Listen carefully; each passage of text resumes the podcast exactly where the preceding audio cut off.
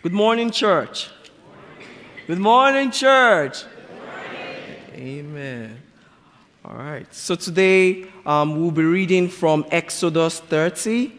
And if you have your pew Bible with you, please open to page seventy. If you have your pew Bible with you, please open to page seventy. You shall make an altar on which to burn incense. You shall make it of acacia wood. A cubit shall be its length, and a cubit its breadth. It shall be square, and two cubits shall be its height. Its horns shall be of one piece with it. You shall overlay it with pure gold, its top and around its side and its horns. And you shall make a molding of gold around it, and you shall make two golden rings for it. Under its molding, on two opposite sides of it, you shall make them, and they shall be holders for the poles with which to carry it. You shall make the poles of acacia wood and overlay them with gold, and you shall put it in front of the veil that is above the ark of the testimony, in front of the mercy seat that is above the testimony, where I will meet with you. And Aaron shall burn fragrant incense on it. Every morning shall he, every morning when he dresses the lambs, he shall burn it. And when Aaron sets up the lambs at twilight, he shall burn it, a regular incense offering before the Lord throughout your generations. You shall not offer unauthorized incense on it, or a burnt offering, or a grain offering, and you shall not pour a drink offering on it. Aaron shall make atonement on its horns once a year.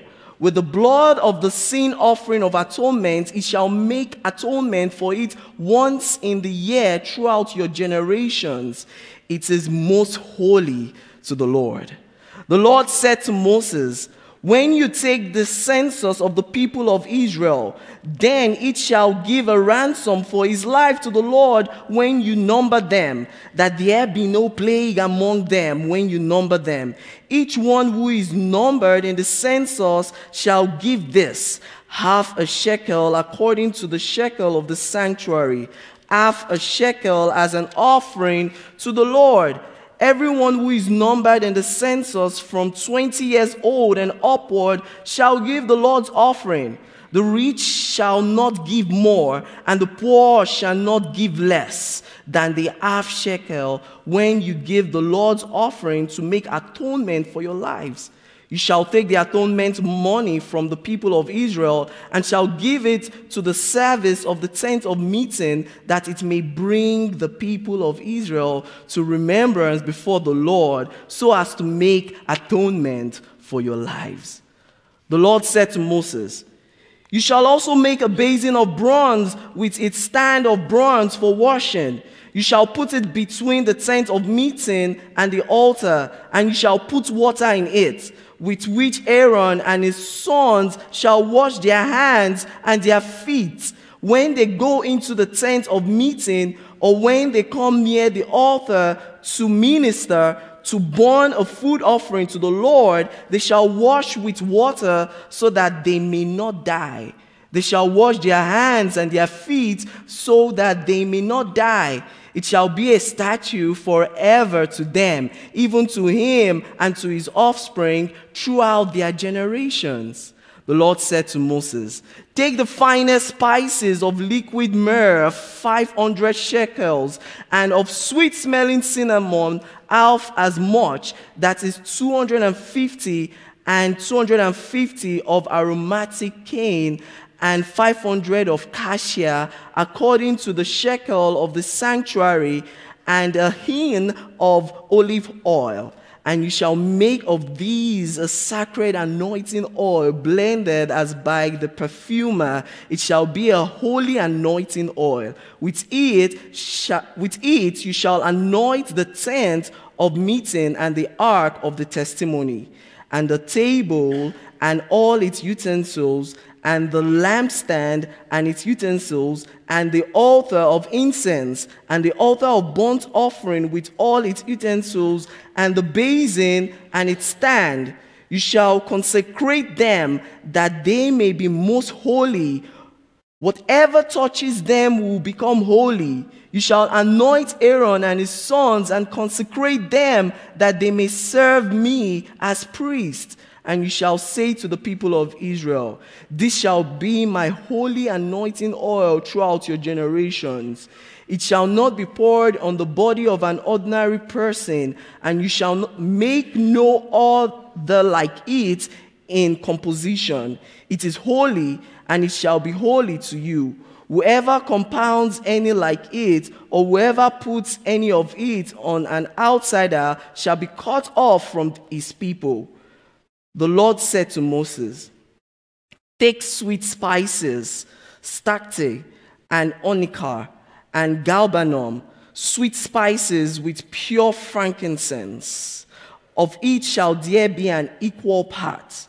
And make an incense blended as by the perfumer, seasoned with salt, pure and holy. You shall beat some of it very small, and put part of it before the testimony in the tent of meeting where I shall meet with you. It shall be most holy for you. And the incense that you shall make according to its composition, you shall not make for yourselves. It shall be for you holy to the Lord. Whoever makes any like it to use as perfume shall be cut off from his people. This is the word of God. Go. We've been in Exodus now for a little while. We've been, we've been tracking through this amazing story of God's glory and God's grace, and obviously also His holiness. You heard that word over and over and over again. God has brought the Israelites out of Egypt where they were slaves. He has moved them through the Red Sea, through the wilderness, and we've been parked now at Mount Sinai for the last several chapters and several weeks of our study here in Exodus. Moses is on top of the mountain getting instructions. The people are at the bottom of the mountain doing God knows what. We'll find out in a few chapters. It's not pretty. While Moses is up there, the Lord said to Moses, the Lord said to Moses, the Lord said to Moses, the Lord said to Moses. You heard that four times in this chapter. God is giving him details for the tabernacle.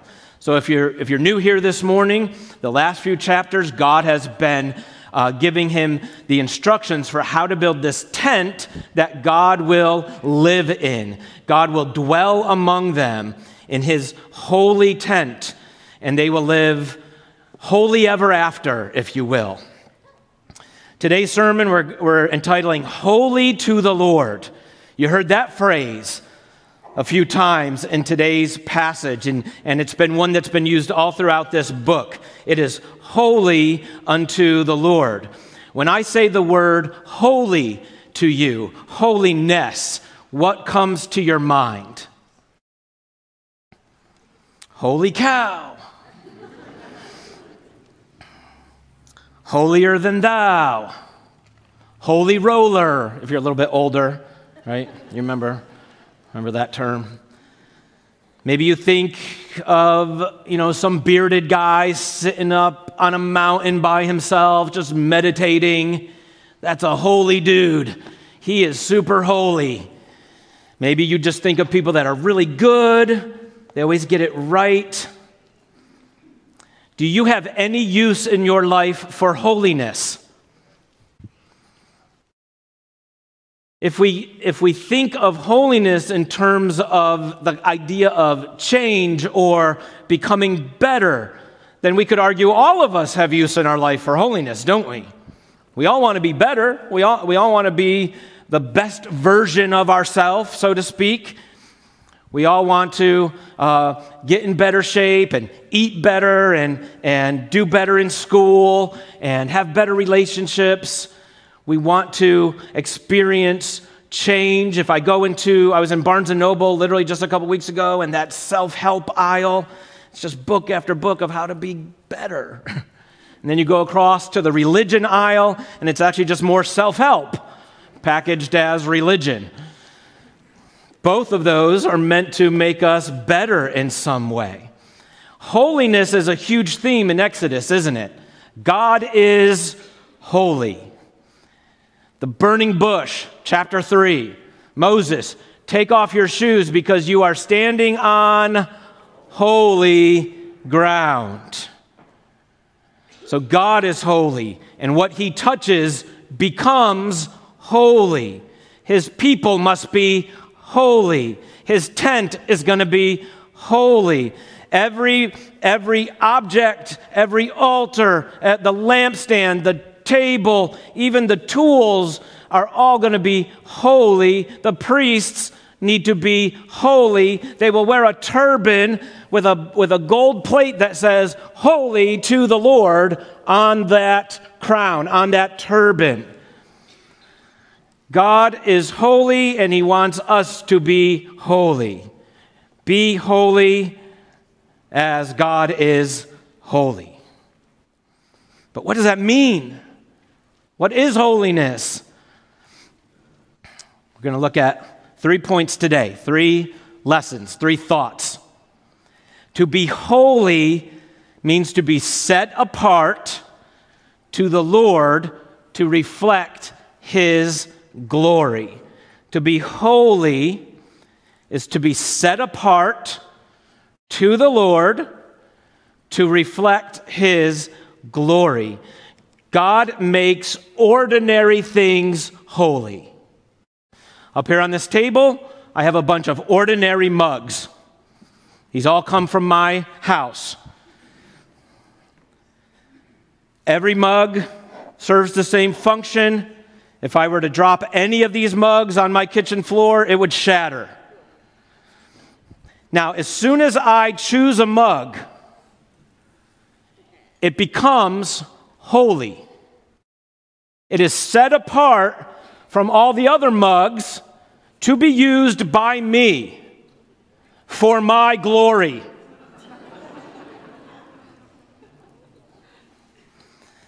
I especially love this mug right here, because my, one of my children made this mug. It's handmade.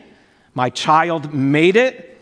it I, I uh, shameless plug, I write a blog every day called To Live is Christ, to live is christ dot blog. And she made my little logo on here, and she put the little, so it, this mug images me, doesn't it? It was made by my child, and it images me. And so I love this mug. And so every day I drink out of this mug. I choose this mug. This is the mug that sits on my desk over at Dyra Place. Sometimes I drink water out of this mug. Sometimes I drink coffee out of this mug. Sometimes I drink Coca-Cola out of that mug. That's all. You're waiting for me to say something else. I'm not going to say something else. That's all. That's all. See, when I pour into the mug, first I choose the mug, then I pour into the mug, and the mug is now holy. It is set apart. It is useful unto me. Mm. Ah. That's what holiness means. You are just an ordinary person. You are like every other person. If you drop, if, if you're dropped, you will shatter. But when God chooses you, and when he pours into you, you become holy because he is holy. You become holy unto his glory. Holiness can only come from God. We cannot make ourselves holy. In fact, one of the great paradoxes is the more you're trying to be holy, the more you're concentrating on your holiness, probably the less holy you're actually going to be. Because when you start to get it right, you're going to become proud. And when you start to get it wrong, you're going to become discouraged. None of these mugs can, by their own will and power and effort, be chosen by me. Can they? Holiness comes only from God. Look at how Exodus twenty-nine said it. God said, at the entrance of the tent of meeting before the Lord, There I will meet with the people of Israel, and it shall be sanctified, made holy. That's what sanctified means. It will be sanctified by my glory. What made the tent holy? Was it the materials they used? No. Was it who made it? Like who, the people that crafted it? No. Was it, was it because, was it magic? No. It was because God's glory came to it. God's glory sanctified it. God said, it's holy. God said, I'm going to use it. God said, it's mine. This is my house, my tent, my dwelling. That's what makes it holy. It is sanctified by the glory of God, by the presence of God. Nothing that it does. The tent of meeting was not holy because it did anything. The, these mugs can't be holy by what they do in and of themselves, sitting there. They're not doing anything. It's just a thing. It's a lifeless thing. Only when I choose it, fill it, use it, does it become holy.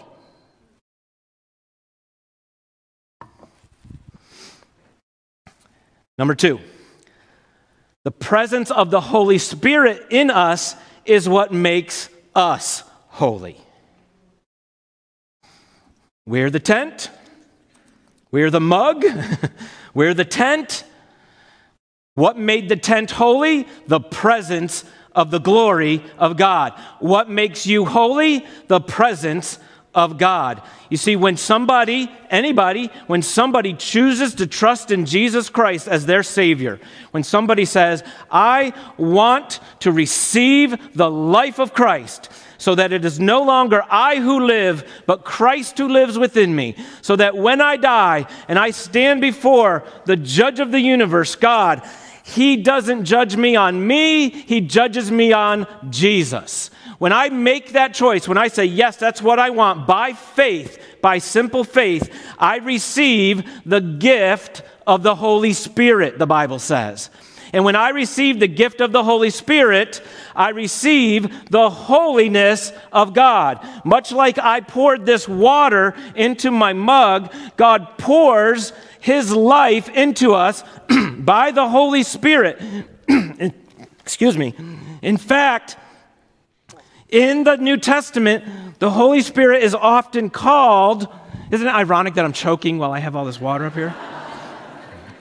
Why aren't I just drinking this? Okay, in the New Testament, the Holy Spirit is called water. Jesus is called water, poured into us, so that now we are holy. In our passage, it's the oil. Verse twenty-two and following. Golden stood up here and, and read this recipe for oil, and we're all scratching our heads thinking, what's that about? The, the ingredients aren't magic. You could go out and find these ingredients today, likely. You could duplicate this. Why is it holy? Because God says it's holy, because God chose it, because God declared it. And anything that that oil ch- touches becomes holy. In the Old Testament, inner purity and inner sin, inner defilement, these were illustrated by outer things, outward purity, outward defilement. If you, in, in the Old Testament, if you touch something that's defiled, for example, a dead body, you become impure. You become ritually impure. If you are touched by something that is holy, like holy oil, you become holy.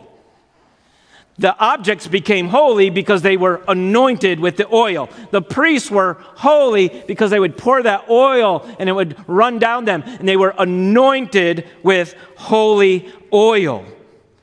What you touch determines whether you are impure or pure. But it's just a picture. It's, it's just a picture. This picture continues in the Gospels. Jesus is walking. In the, in the book of Luke, the Gospels will say there's so many people pressing against him. It's crowded. And there's a woman. There's a woman who's been bleeding for twelve years. And because of that, she, is, she has been ritually impure, because bodily fluids make you ritually impure. And so she's been bleeding for twelve years. She has been ritually impure.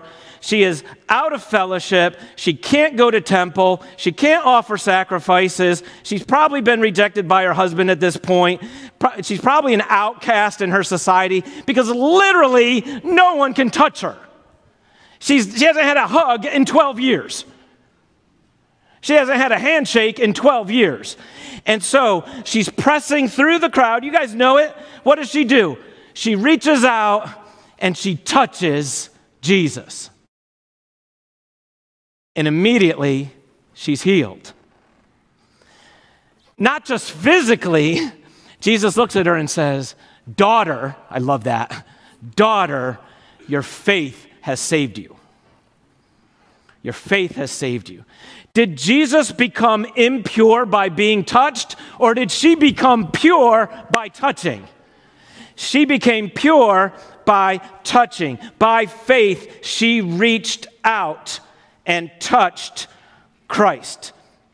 Second Corinthians one, the Apostle Paul says this, "It is God who establishes us with you in Christ, and he has anointed us, and who has also put his seal on us, and given us his" what? "Spirit in our hearts as a guarantee." Christian, did you know that you are anointed? Did you, not oil, not oil. We're not up here grinding stuff, right? We're not doing that. We're not out shopping for weird spices. We are anointed by the Holy Spirit. We are anointed by the indwelling presence of God, because it's the glory of God that sets us apart. It's the glory of God that makes us holy. S- say it with me. The Holy Spirit makes me holy. The Holy Spirit makes me holy. Say it. The Holy Spirit makes me holy. What if I, if, Christian, if I walk up to you and I say, "What makes you holy?" and you start rattling off some list of stuff you've done, or "I go to church," or "I give," or or um, "I got baptized." No. The Holy Spirit makes you holy. Period. Drop the mic. Walk out. The end. Full stop. The Holy Spirit makes you holy. So let's pause and ask this question. Do you have the Holy Spirit? Are you in here this morning? Can you, can you claim this verse? Have you been established, anointed, sealed by God, by the Holy Spirit? Can you say without a doubt, "That describes me. I am in Christ, and the Spirit is in me"? If you can't say that, that's what this is all about. That's what, that's what life is. If you can't say that, then what do you have? You have you trying to be holy and trying, and trying to impress God, impress yourself, impress others by all these things that you do, when in reality, it's simple faith. Touch. Just reach out and touch. Just gra- grab it. Jesus is walking around, offering it freely. Just, just, gra- just, just grab it. Just believe. Believe. Trust in Jesus. Sure, can, can you experience self-improvement without God, without Jesus? Sure. Sure, of course you can. Of course you can. Of course you can get better. You can control your anger. You can get off drugs. You can become a better parent. You can do all of those things. But none of that makes you holy, because that's for your glory, not God's. You can do a lot of things for your own glory. You can build things, engineer things. You can, you can fly rockets into space. You can build, you can make iPhones and computer. You can, you can make a, an electric-powered car.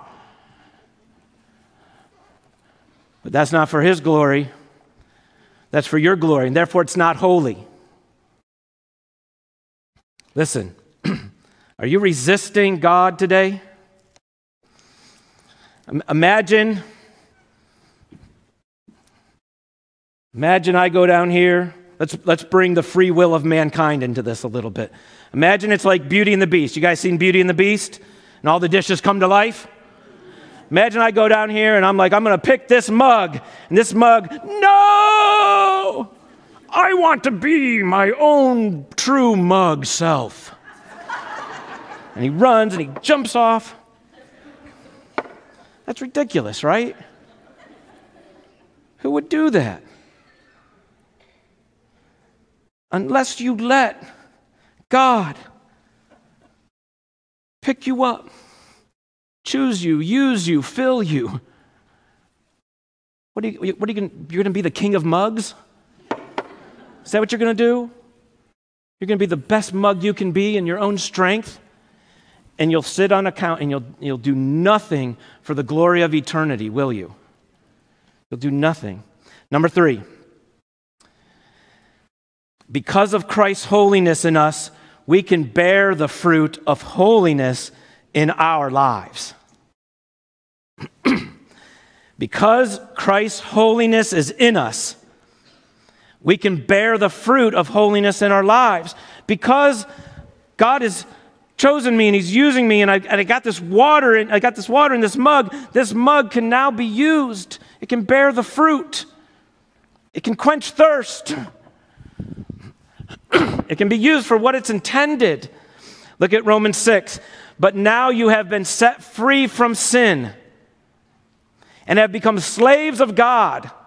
The fruit you get leads to sanctification, holiness, that's just holiness, and its end, eternal life. Now that you have been set free from sin. First, we got to embrace that. That's the first step. I am free from sin. It doesn't say you have been set free from sinning. This is an important distinction. Do you still sin? Yes. But is sin your master? No. Can sin, will sin be invited into the courtroom to testify against you? No, not if you're in Christ. Not if you're in Christ. Now, if you're not in Christ, it, he, it will. If you're not in Christ, then God's going to look at all your sins. Oh, look, look. Oh, here we go. Oh, that was day six. Okay, here you are at two.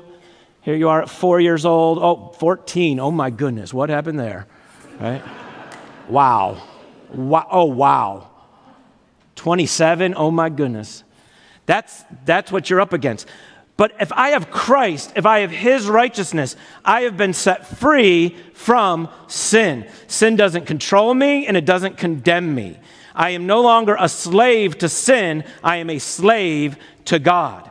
I am slave to God. God, use me. God, I want to be your mug. God, I'm your mug. God, pour, pick me up, clean me, uh, uh, pour water in me, use me any way you want to.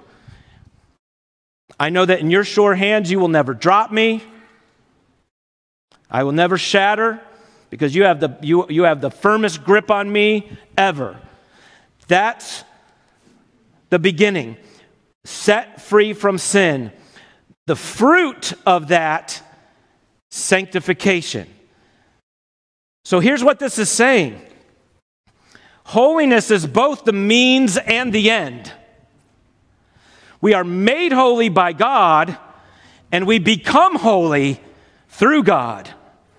Let me say it again. Holiness is the means, and it's the end. We are made holy by God, and we become holy through God. Both are true.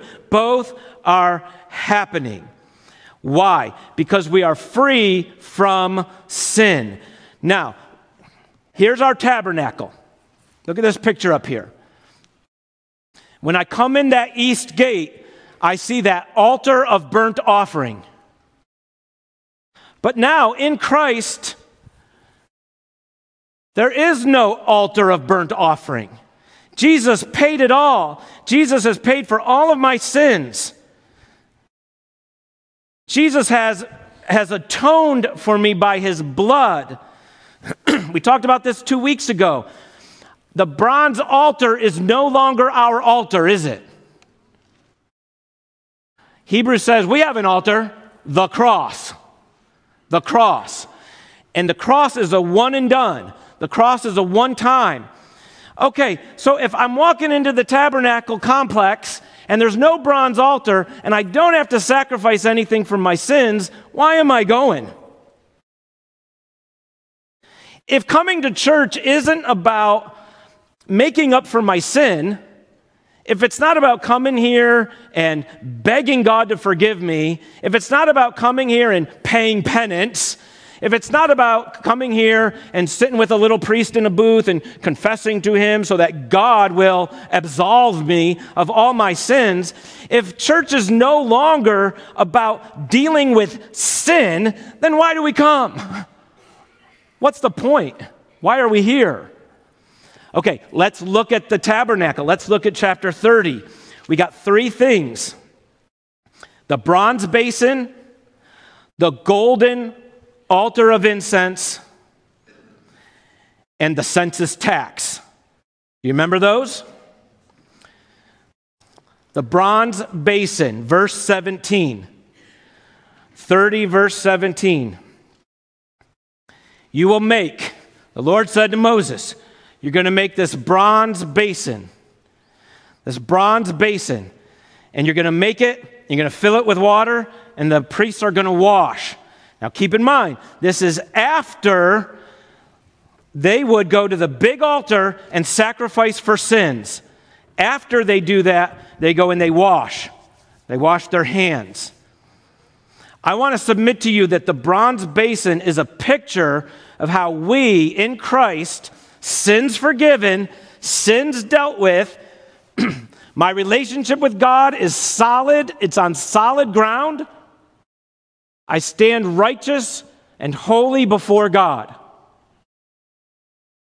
and yet I still wash. John thirteen. In John thirteen, before Jesus is about to die, he gets all his disciples in the upper room, and they're doing Passover. Do you remember that? They're taking Passover, so Exodus is in their brains. This is the bread of the affliction, and this is a cup of, you know, all of that. And so they're going through the ritual of Passover, and Jesus says things like, this bread is my body, and this, this wine is my blood. And he, what does he do? In John's gospel, he takes off his coat, he ties around, he gets a basin, and he fills it with water. And he goes around and he washes every disciple's feet. Do you remember that? He washes their feet. So his hands are getting clean, and he's washing them. And then he stands up at the end and he says, the way I did this for you, you need to do this for each other. What was Jesus doing? What was he teaching them? In that process, he actually he says to them, because Peter, you know, Peter does this whole, wash my whole body. And Jesus says, no, I don't need to wash your whole body. You're already clean. I just need to wash your feet. Here's what I think he's illustrating. Here's what I think Jesus is teaching us. We're clean. We're holy. Between us and God, there is holiness, but it's here. It's here. We need to wash each other's feet relationally, horizontally. The vertical is fine. I am cleansed before God. There is no more atonement for my sin before God. But look, I'm not clean. I might not be clean with Akin. Akin needs to wash my feet. I need to wash his feet. We need to confess and we need to forgive. We need to get clean. We need to get clean. That's why we come to church.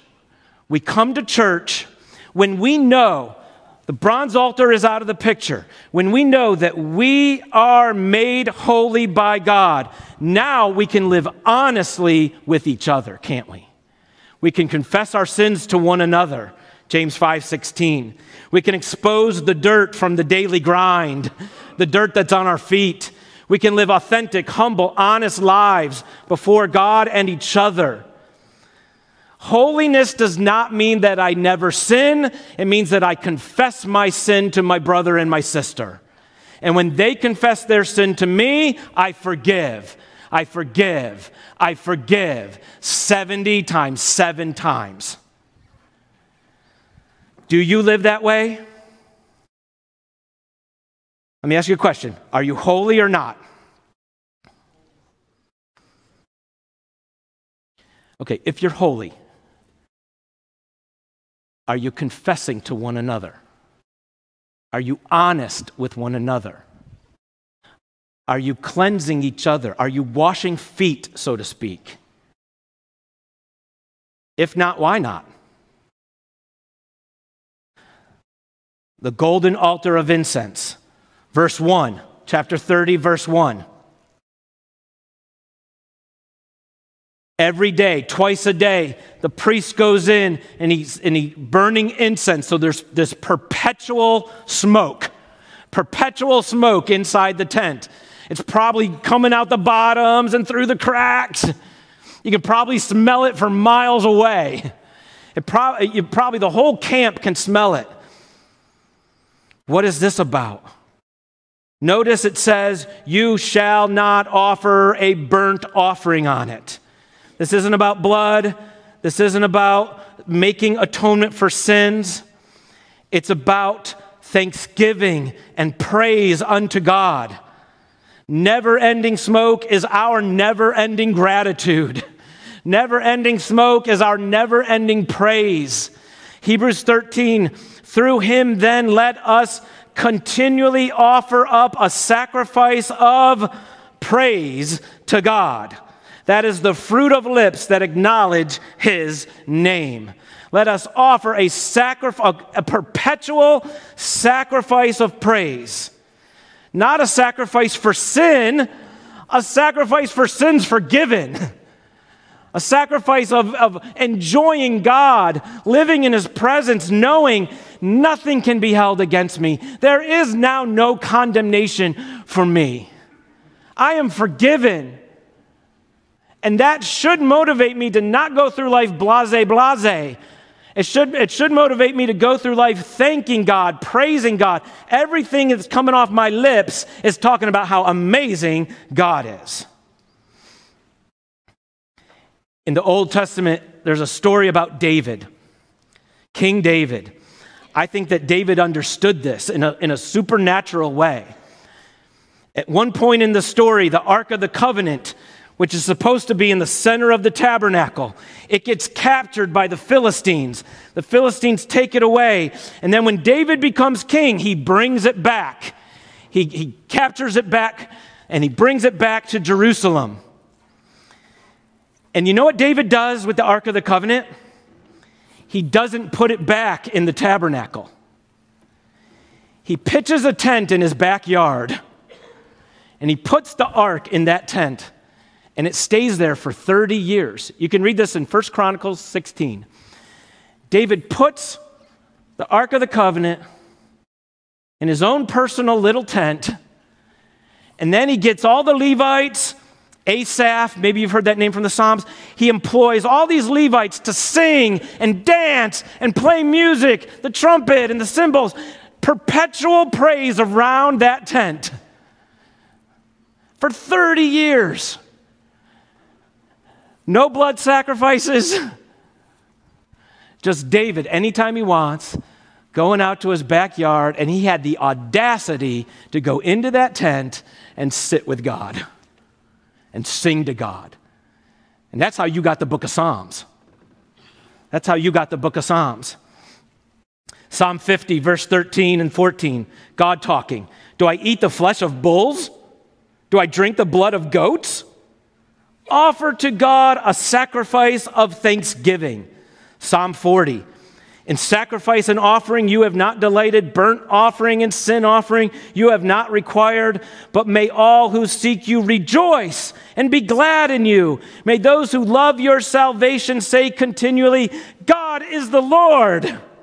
Psalm sixty-nine, I will praise the name of God with a song. I will magnify him with thanksgiving. This will please the Lord more than an ox or a bull with horns and hoofs. Psalm one sixteen, I will offer to you the sacrifice of thanksgiving in the courts of the house of the Lord, in your midst, O Jerusalem, praise the Lord. David knew it. Do you know it? Did you come in this morning to appease God or to praise God? I hope you came in to simply praise him, because that's what God wants. That's the sacrifice he likes. That's the sacrifice he likes. And then the census tax. The census tax. Living a redeemed life. There's this strange part of chapter thirty. Everybody's going to pay a tax. Did you catch that? Pay, you're going to pay a piece of silver, half a shekel. When you're twenty years old, everybody that turns twenty, you pay the tax. Rich, you pay the same amount. Poor, you pay the same amount. Everybody's paying this tax, and God calls it an atonement tax, a redemption tax. What does that mean? Here's what it means. Here's what God's doing. He's saying, look, he's saying to Israel, he's saying, look, I own you. I own you. Remember that day? Remember that day in Egypt? This is God talking. Remember that day in Egypt when you were slaves? And you were like, get us out of here. And then I did that. I own you now. I own you. You are mine. You are my people.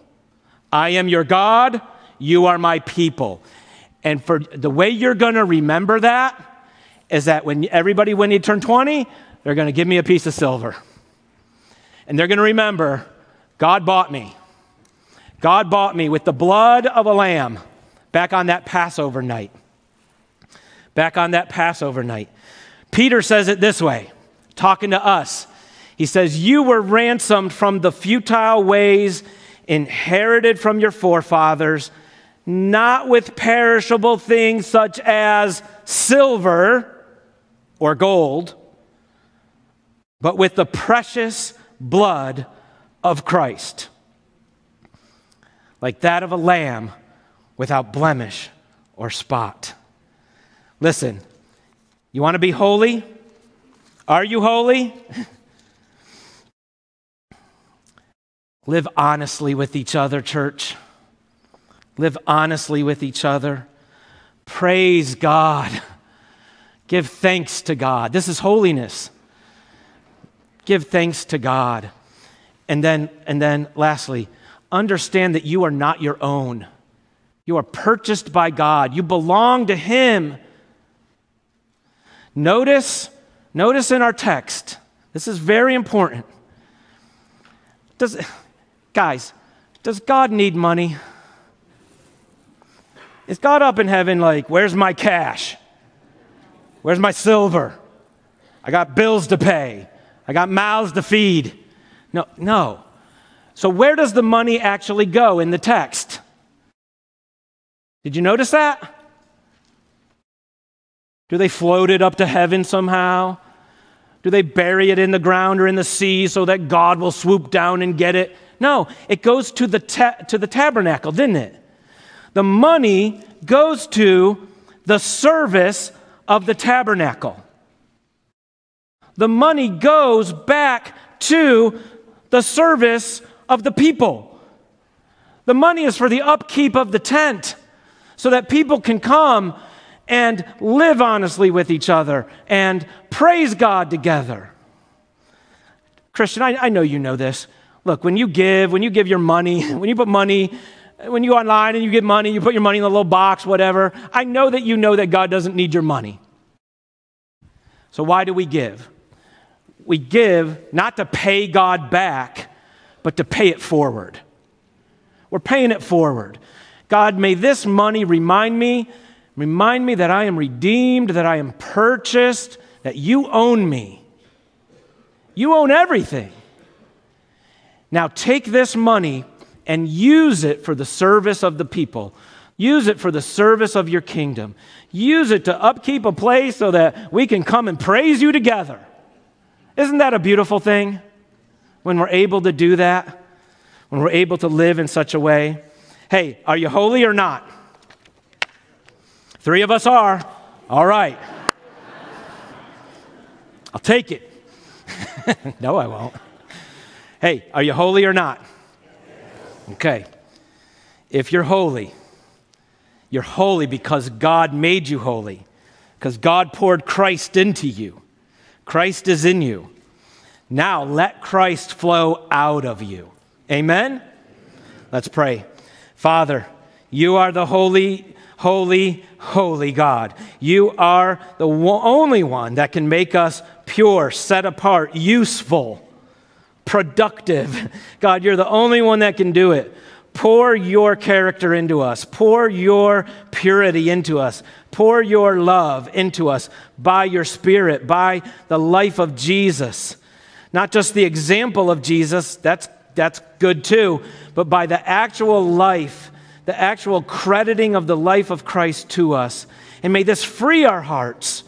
May it free our hearts to live honestly before each other, to wash feet, to offer forgiveness. May it free our hearts to praise even on the dark days, even when the clouds are blocking the sun. God, even in the midst of the pit, may we find ways to thank you and be uh, grateful to you and to honor you.